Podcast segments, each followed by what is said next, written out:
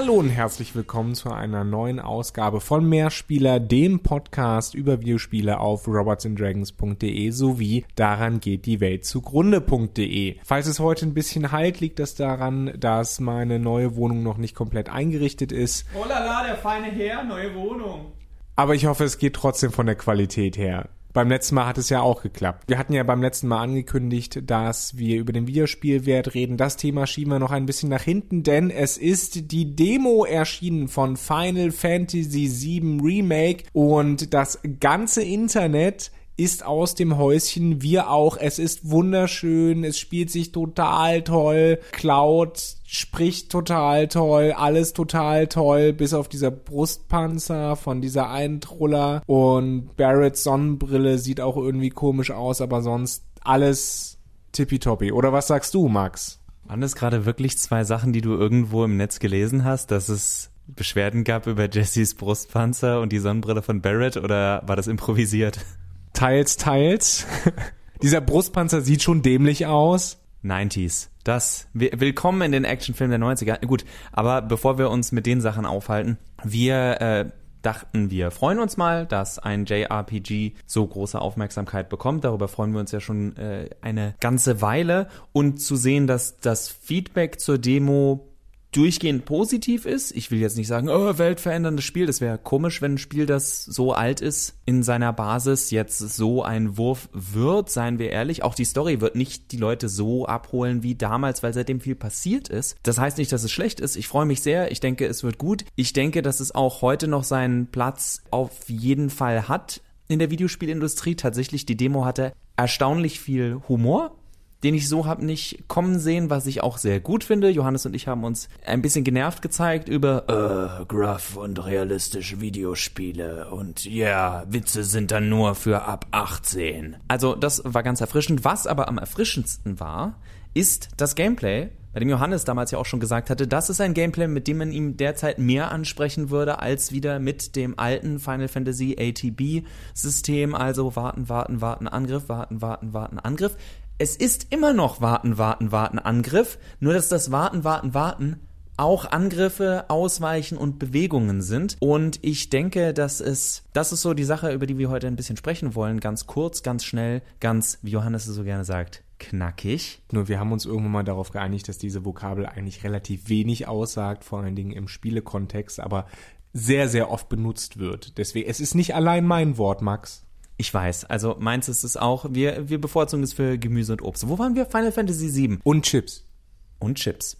Und bei Final Fantasy VII, so wie auch bei Chips, nee, die, die Metapher kriege ich nicht hin. Aber sehr, äh, was man auch schon vorher in einigen anspielbaren Szenen, also zumindest von Entwicklerseite gesehen hatte, wie sie sich das vorstellen, ist, dass ihr durch die Gegend rennt, äh, kein, unter, kein großer Unterschied zu äh, den dominierenden Open-World-Spielen mit Rollenspielelementen oder Hub-World-Spielen mit Elementen, sei das Dark Souls, sei das das neue God of War, äh, sei es Nio. Ihr rennt da rum, alles ein bisschen auf den ersten Blick simpler gehalten.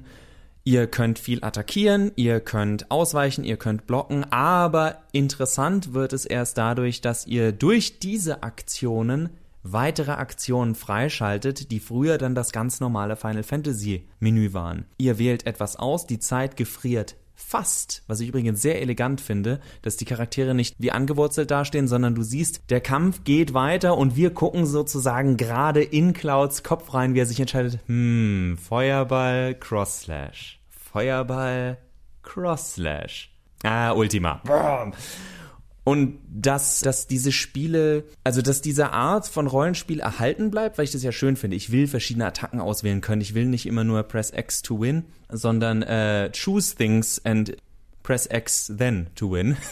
Also wenigstens diese ein, zwei Stufen mehr. Und dass das Ganze aber scheinbar geschieht, ohne dass gebremst, dass das Spiel komplett gebremst werden muss, sondern dass versucht wird, dieser Fluss aufrechtzuerhalten. Weil wenn wir uns Videospiele angucken, das war immer das Ziel. Wir wollten weg von Standbildern, die von einem zum nächsten oder von einer Animation sich zur nächsten retten, sondern wir wollen eine, wir wollen ganze Sequenzen und diese Sequenzen im besten Fall noch ineinander übergehen lassen. Für mich war dieses ATB-System, das sich Square, e Square Soft damals, heute Square Enix, aber ähm, Squaresoft damals ja sogar hat patentieren lassen. Für mich war das immer so eine Art Behilfsmaßnahme, um äh, eine Brücke zwischen Zugänglichkeit und Komplexität zu schaffen. Man muss dazu ein bisschen wissen, wie JRPGs entstanden sind. Und zwar ähm, ganz früher TM in den 80ern ähm, ist das Genre der JRPGs sehr geprägt gewesen von den Wizardry-Spielen, die in Japan relativ viel erfolgt haben. Das waren im Grunde genommen das, was man heutzutage Dungeon Crawler nennt,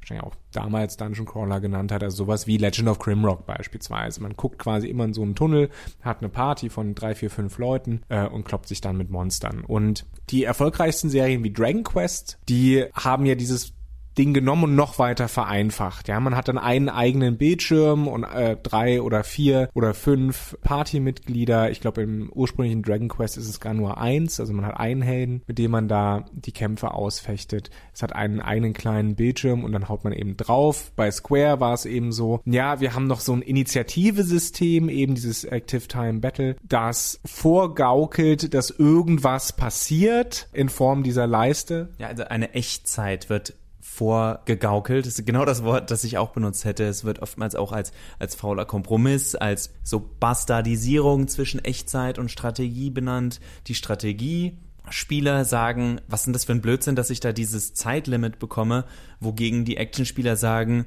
äh, ich warte, warte, warte, damit ich dann schnell irgendwas auswählen kann. Und es sorgt auch so ein bisschen für Abwechslung dadurch, dass Charaktere verschiedene Wartezeiten haben. Manche sind früher dran, manche sind ein bisschen später dran. Da kann man ein bisschen dran feinen, aber es ist keine große taktische Komponente. Selbst bei einem, bei meinem erklärten Lieblingsspiel Chrono Trigger, man spammt letztlich immer dieselben Attacken, bis einem die MP ausgehen, versucht ein bisschen darauf zu reagieren, mal zu heilen, bums, fertig.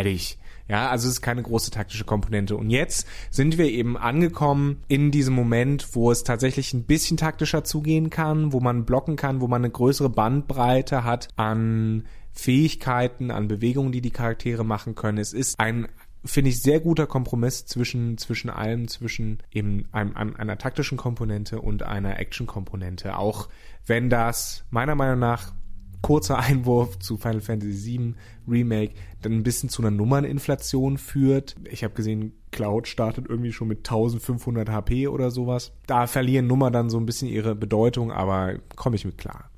Ja, da bin ich auch äh, verwundert, dass sie gleich mit so hohen Nummern starten, aber Vielleicht haben sie sich dabei irgendwas gedacht, vielleicht soll es einfach nach mehr aussehen, von wegen, ja, so schwach sind unsere Charaktere ja nicht.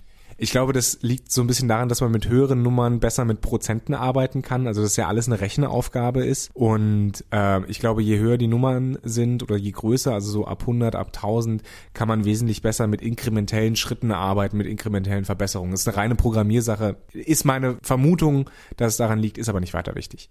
Ja, also eventuell kleinere Balancing-Fragen. Es könnte ja sogar noch sein, dass sie in der fertigen Fassung niedrigere Zahlen haben, glaube ich aber tatsächlich nicht. Ich denke, dass das, was wir da jetzt gesehen haben, relativ nah am fertigen Produkt ist. Dafür ist die Zeit zum fertigen Spiel auch zu kurz als dass sie da ganz große Veränderungen machen, außer noch ein klein bisschen Balancing, wie viel Schaden jetzt etwas macht oder welche Schwächen oder was weiß ich. Aber was ich da dann noch ganz interessant finde, ist, dass wir diese Entwicklung ja bei einer ähnlichen Reihe auch, also was heißt bei einer ähnlichen, eigentlich einer ganz anderen Reihe, die aus einer anderen Richtung kommt, gesehen haben, bei Yakuza, dessen Kampfsystem immer clunky war, auch bei Teil 7 so hakelig aussieht, aber wo der Schritt weggegangen wurde von, okay, es ist wie ein 3D-Brawler hin zu, es es ist immer noch ein 3D-Brawler, aber wir wollen, dass die Charaktere regelmäßig spezielle RPG-mäßige Attacken also, wie heißen die AOE-Attacken? AOE, Area of Effect meinst genau.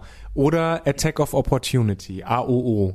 Nee, ich meinte ersteres, aber zweites, also, dass diese ganzen äh, kleinen Dinge, die man aus diversen RPGs kennt, da eingebaut werden, was ich immer noch ein klein bisschen befremdlich finde, gleichzeitig aber eine lustige Idee und sie auch da diese, diese Brücke schlagen für mich zu, also die wir auf beiden Seiten sehen. Deswegen ist Final Fantasy VII da für mich ein schönes Beispiel, das jetzt aus der, das nochmal aus der ursprünglichen Richtung kommt, wie wir es kennen. Da ist ein RPG, das versucht ein Actionspiel zu sein, während wir die letzten zehn Jahre ja etwas anderes beobachtet haben, Actionspiele, die versuchen RPGs zu sein, sei es das große, große Dark Souls, Bloodborne, also überhaupt die From Software Spiele, die alle, auch äh, Sekiro, das kein Level-System in dem Sinne hat, aber mit Elementen spielt, die wir so eher aus Rollenspielen kennen. Also da, ich sehe es noch näher an einem klassischen Rolle, äh, Rollenspiel als zum Beispiel an äh, Legend of Zelda Ocarina of Time, was da ja schon sich weiter weg entfernt von ich bin kein Rollenspiel im Sinne von aufleveln, irgendwelche Skills und sonst was. Es wurde immer nur, die, die Elemente waren für mich clever vertreten in der Form von den Items, die man findet, die dann den, den äh, Aktionsradius, den Aktionsschatz von Link verbessert haben. Aber gleichzeitig, wenn man sich die neueren anguckt, Breath of the Wild, auch da ist eine RPGisierung drin und wenn es nur über das ganze Item-Craften ist. Ja, also äh, Breath of the Wild und jetzt also ist, wir haben immer einen Titel, die jedes Mal auftauchen. Aber Breath of the Wild ist einfach, äh, glaube ich, für mich ein ein äh, tatsächlich bahnbrechendes Spiel. Also insofern kann man das gerne mal nennen. Äh, ist mehr ein äh, Rollenspiel als ich glaube viele viele Zelda-Titel vorher. Also äh, allein dadurch, dass du dieses Number Crunching hast, dass du dass du dich über Rüst, äh, Ausrüstung aufwerten kannst, was bei den anderen ja nur in Ansätzen vorhanden war die Zelda-Reihe war nie eine Rollenspielreihe, es war ja immer eine Abenteuerreihe oder Action-Adventure, kann man auch sagen. Aber das, die Grenzen sind fließend, das haben wir auch festgestellt. Das sieht man auch, glaube ich, an dieser Final Fantasy VII Demo, dass die Grenzen zwischen Actionspiel, Rollenspiel fließend sind. Ich muss aber sagen, dass ich glaube, dass Final Fantasy VII eine schöne Möglichkeit aufzeigt, dieses doch etwas eingefahrene Japano-Rollenspiel-Genre dem nochmal ein bisschen Leben einzuhauchen. Zwar natürlich, es gibt äh, Titel wie Octopath Traveler von dem gesagt wurde, hey, das ist ein super JRPG-Titel, war auch entsprechend erfolgreich, äh, hat aber auch, wie du ja weißt, Max, äh, er hat das so ein bisschen gespielt, beziehungsweise zugeschaut. Es hat auch seine Probleme. Es hat nicht nur seine Probleme, und das ist jetzt nicht als reine Kritik verstanden oder zu verstehen. Es ist mit Absicht ein Oldschool-RPG. Ja, da gibt es dieses Break-System, was drin ist, aber im Endeffekt ist es dieses warten, warten, warten, zuschlagen, warten, warten, warten, zuschlagen, weil wir ja 2D sind, Sprites, links sind eure Charaktere, rechts die Gegner und andersrum, aber äh, es sind Charaktere, die sich gegenseitig ansehen und ihr wählt einfach nur Abilities aus, die Bewegung, die auch tatsächlich etwas bewirkt. Also jeder, der zum Beispiel Dragon Quest 11, also 11 gespielt hat, Entschuldigung, der weiß, dass man standardmäßig seine Kämpfer auf dem Schlachtfeld bewegen kann und es hat keinerlei Einfluss auf den Kampf. Es ist tatsächlich nur, dass man irgendwas zu tun hat, während man äh, seine die, die Buttons betätigt. Und das ist für mich dann sinnbefreit. Also ich will eine, ich will auch hier Nino Kuni hatte damals, du konntest freischalten, dass du mit Kreis springen konntest. Und die, der Untertitel dazu ist auch, bringt nichts, macht aber Spaß. Und so blöd das ist, es ist was dahinter. Man will den Spieler mehr involvieren. Man will, dass der Spieler den Controller nicht weglegt oder weglegen muss. Das ist ja auch eine Sache, warum viele moderne Spiele weg von langen Cutscenes gegangen sind, weil man genau das nicht mehr wollte. Den Controller weglegen und sagen, ja, also ich komme in zehn Minuten wieder oder einer halben Stunde. Manche Spiele wehren sich dagegen, die haben auch mal bessere, mal schlechtere Gründe. Aber insgesamt lässt sich nicht bestreiten, dass es diesen, diesen Trend zur Einbeziehung des Spielers dass er aktiv, dass er das Gefühl haben soll, aktiv zu sein die meiste Zeit, dass das da ist und dass das auch auf niedrigstem Level funktionieren kann. Also man sehe sich nur die ganzen Rhythmusspiele an, die sich immer wieder wie geschnitten Brot verkaufen, leicht zu programmieren für die Studios und im Endeffekt machen wir nichts anderes als im richtigen Moment die Knöpfe drücken und desto schwerer es ist, desto schneller müsst ihr Knöpfe drücken oder desto mehr müsst ihr aufpassen und es ist diese Konzentration, die in das Spiel fließt. Und ich denke, das hilft im Endeffekt auch bei dem großen Thema Immersion. Mich würde es freuen, wenn Final Fantasy VII Remake da einen Schritt aufzeigt oder Ideen aufzeigt, weil seien wir ehrlich, die meisten Studios können sich das nicht leisten, so viel Politur in ein Kampfsystem zu bringen wie Square Enix. Square, Square Enix hat es ja auch über mehrere Spiele entwickelt. Überhaupt, Square Enix, man kann da viel kritisieren, ist auch richtig, das zu kritisieren. Aber wenn man sich Square Enix die Final Fantasy-Reihe sowie die Kingdom Hearts-Reihe ansieht, die nie perfekt sind, die immer Probleme haben. Aber wenn man dann in einem neuen Spiel sagt, boah, cool, was die für Ideen hatten, kann man fast darauf setzen, schaut euch die letzten fünf Spiele an, die die gemacht haben. Es wurden immer wieder Querverweise genommen. Also Final Fantasy 13, die Trilogie, war allein deswegen schon spannend zu sehen, wie sie das eine Kampfsystem, das sie in 13 hatten, in 13.2 getweakt haben, in 13.3 ein neues Kampfsystem um das ursprüngliche Kampfsystem herum geschaffen haben, das sich wieder neue Regeln ausgedacht hat und trotzdem auf derselben Basis fußte. Also es gibt kaum ein, äh, es gibt, glaube ich, wenige Studios, die so aggressiv ausprobieren und das dann halt auch manchmal oder in Regelmäßigkeit bei ihren AAA-Titeln, bei den Prestige-Titeln, was immer Leute unglücklich machen wird. Sei es Final Fantasy XII, wo sie so Richtung WoW gegangen sind, sei es Final Fantasy XIII, wo es plötzlich mehr um Klassenwechseln im Kampf als um das Auswählen von Attacken ging, was äh, vielen auf die Nerven gegangen ist, sei es Final Fantasy XV, was plötzlich ein quasi Kingdom Hearts war, wo man dann plötzlich sagen konnte, okay, Kingdom Hearts fühlte sich da ausgereifter an, weil in Kingdom Hearts schon viel mehr damit experimentiert wurde, schlechteres meistens rausgeworfen wurde und besseres reingebracht wurde. Es dafür dann aber auch immer wieder Neuerungen gab, wo man dachte, völlig overpowered oder völlig nutzlos. Also das ist dann auch was, das ist dann was Spannendes und ich hoffe einfach, dass dass sich das übernehmen lässt, weil das, was ich jetzt aus der Demo gesehen habe von Final Fantasy VII Remake, ist eine Art von RPG, die mir persönlich sehr viel Freude macht, weil ich mich selber dabei erwische, wirklich alt hergebrachte JRPGs zu spielen. Und wenn das nicht absolute Lieblinge von mir sind, wie Final Fantasy VII oder Final Fantasy IX, dann denke ich, ich hätte gerade gerne was, wo ich mich mehr involviert fühle. Und das könnte passieren in einem Monat. Ja, das werden wir sehen müssen, wie wirklich begeisterungswürdig Final Fantasy VII Remake ist, wie, welche Story erzählt wird, welche Wendungen es vielleicht gibt, die wir so noch nicht kennen und wie viel Spiel dann tatsächlich in Final Fantasy VII steckt, weil man trotzdem dran erinnern muss, die ersten, ich glaube, drei, vier Stunden von Final Fantasy VII spielen sich in Midgard ab und mehr werden wir in diesem ersten Teil des Remakes wahrscheinlich nicht sehen. Genau, und die, das mit Zeit haben sie sich immer zurückgehalten. Ich denke mal, dass sie etwas anstreben zwischen 15 und 20 Stunden. Also, und ich sage jetzt mal, dass bei den 20 Stunden schon der ein oder andere die ein oder andere Sidequest drin sein wird, drin sein muss. Wenn nicht gar alle, also wir werden es sehen. Ich hoffe, dass sie nicht zu viel, das ist tatsächlich so, um jetzt noch ganz kurz auf den Titel selbst zu gehen, das ist meine einzige Furcht, dass sie versucht, dass sie hoffentlich nicht den Fehler machen, zu viele Sidequests einzubauen, einfach nur um Busy Work ins Spiel reinzubringen. Da komme ich dann aber zu dem Punkt, äh, Johannes und ich sind ja in der unglaublich tollen Situation unseres Lebens, dass wir äh, arbeiten, um Geld zu verdienen, um unsere Miete und den Strom zahlen zu können. Und ich habe Bock auf ein Spiel, das mich nicht viel länger als 10 bis 15 Stunden kostet. Also ich habe, ich wäre super happy, so doof das klingt, mit einem Final Fantasy, wo ich sage, das hält die Qualität, auch das Tempo, das diese Demo vorgegeben hat, das, und ich sag, ich sag mal so, also die Demo war jetzt dreiviertel Stunde. Sagen wir mal, jedes Szenario, das, das es im Hauptspiel gibt, braucht man eine Dreiviertelstunde bis Stunde für es gibt ja schon so irgendwas zwischen fünf, sechs, sieben Stationen, die es da abzuarbeiten gilt.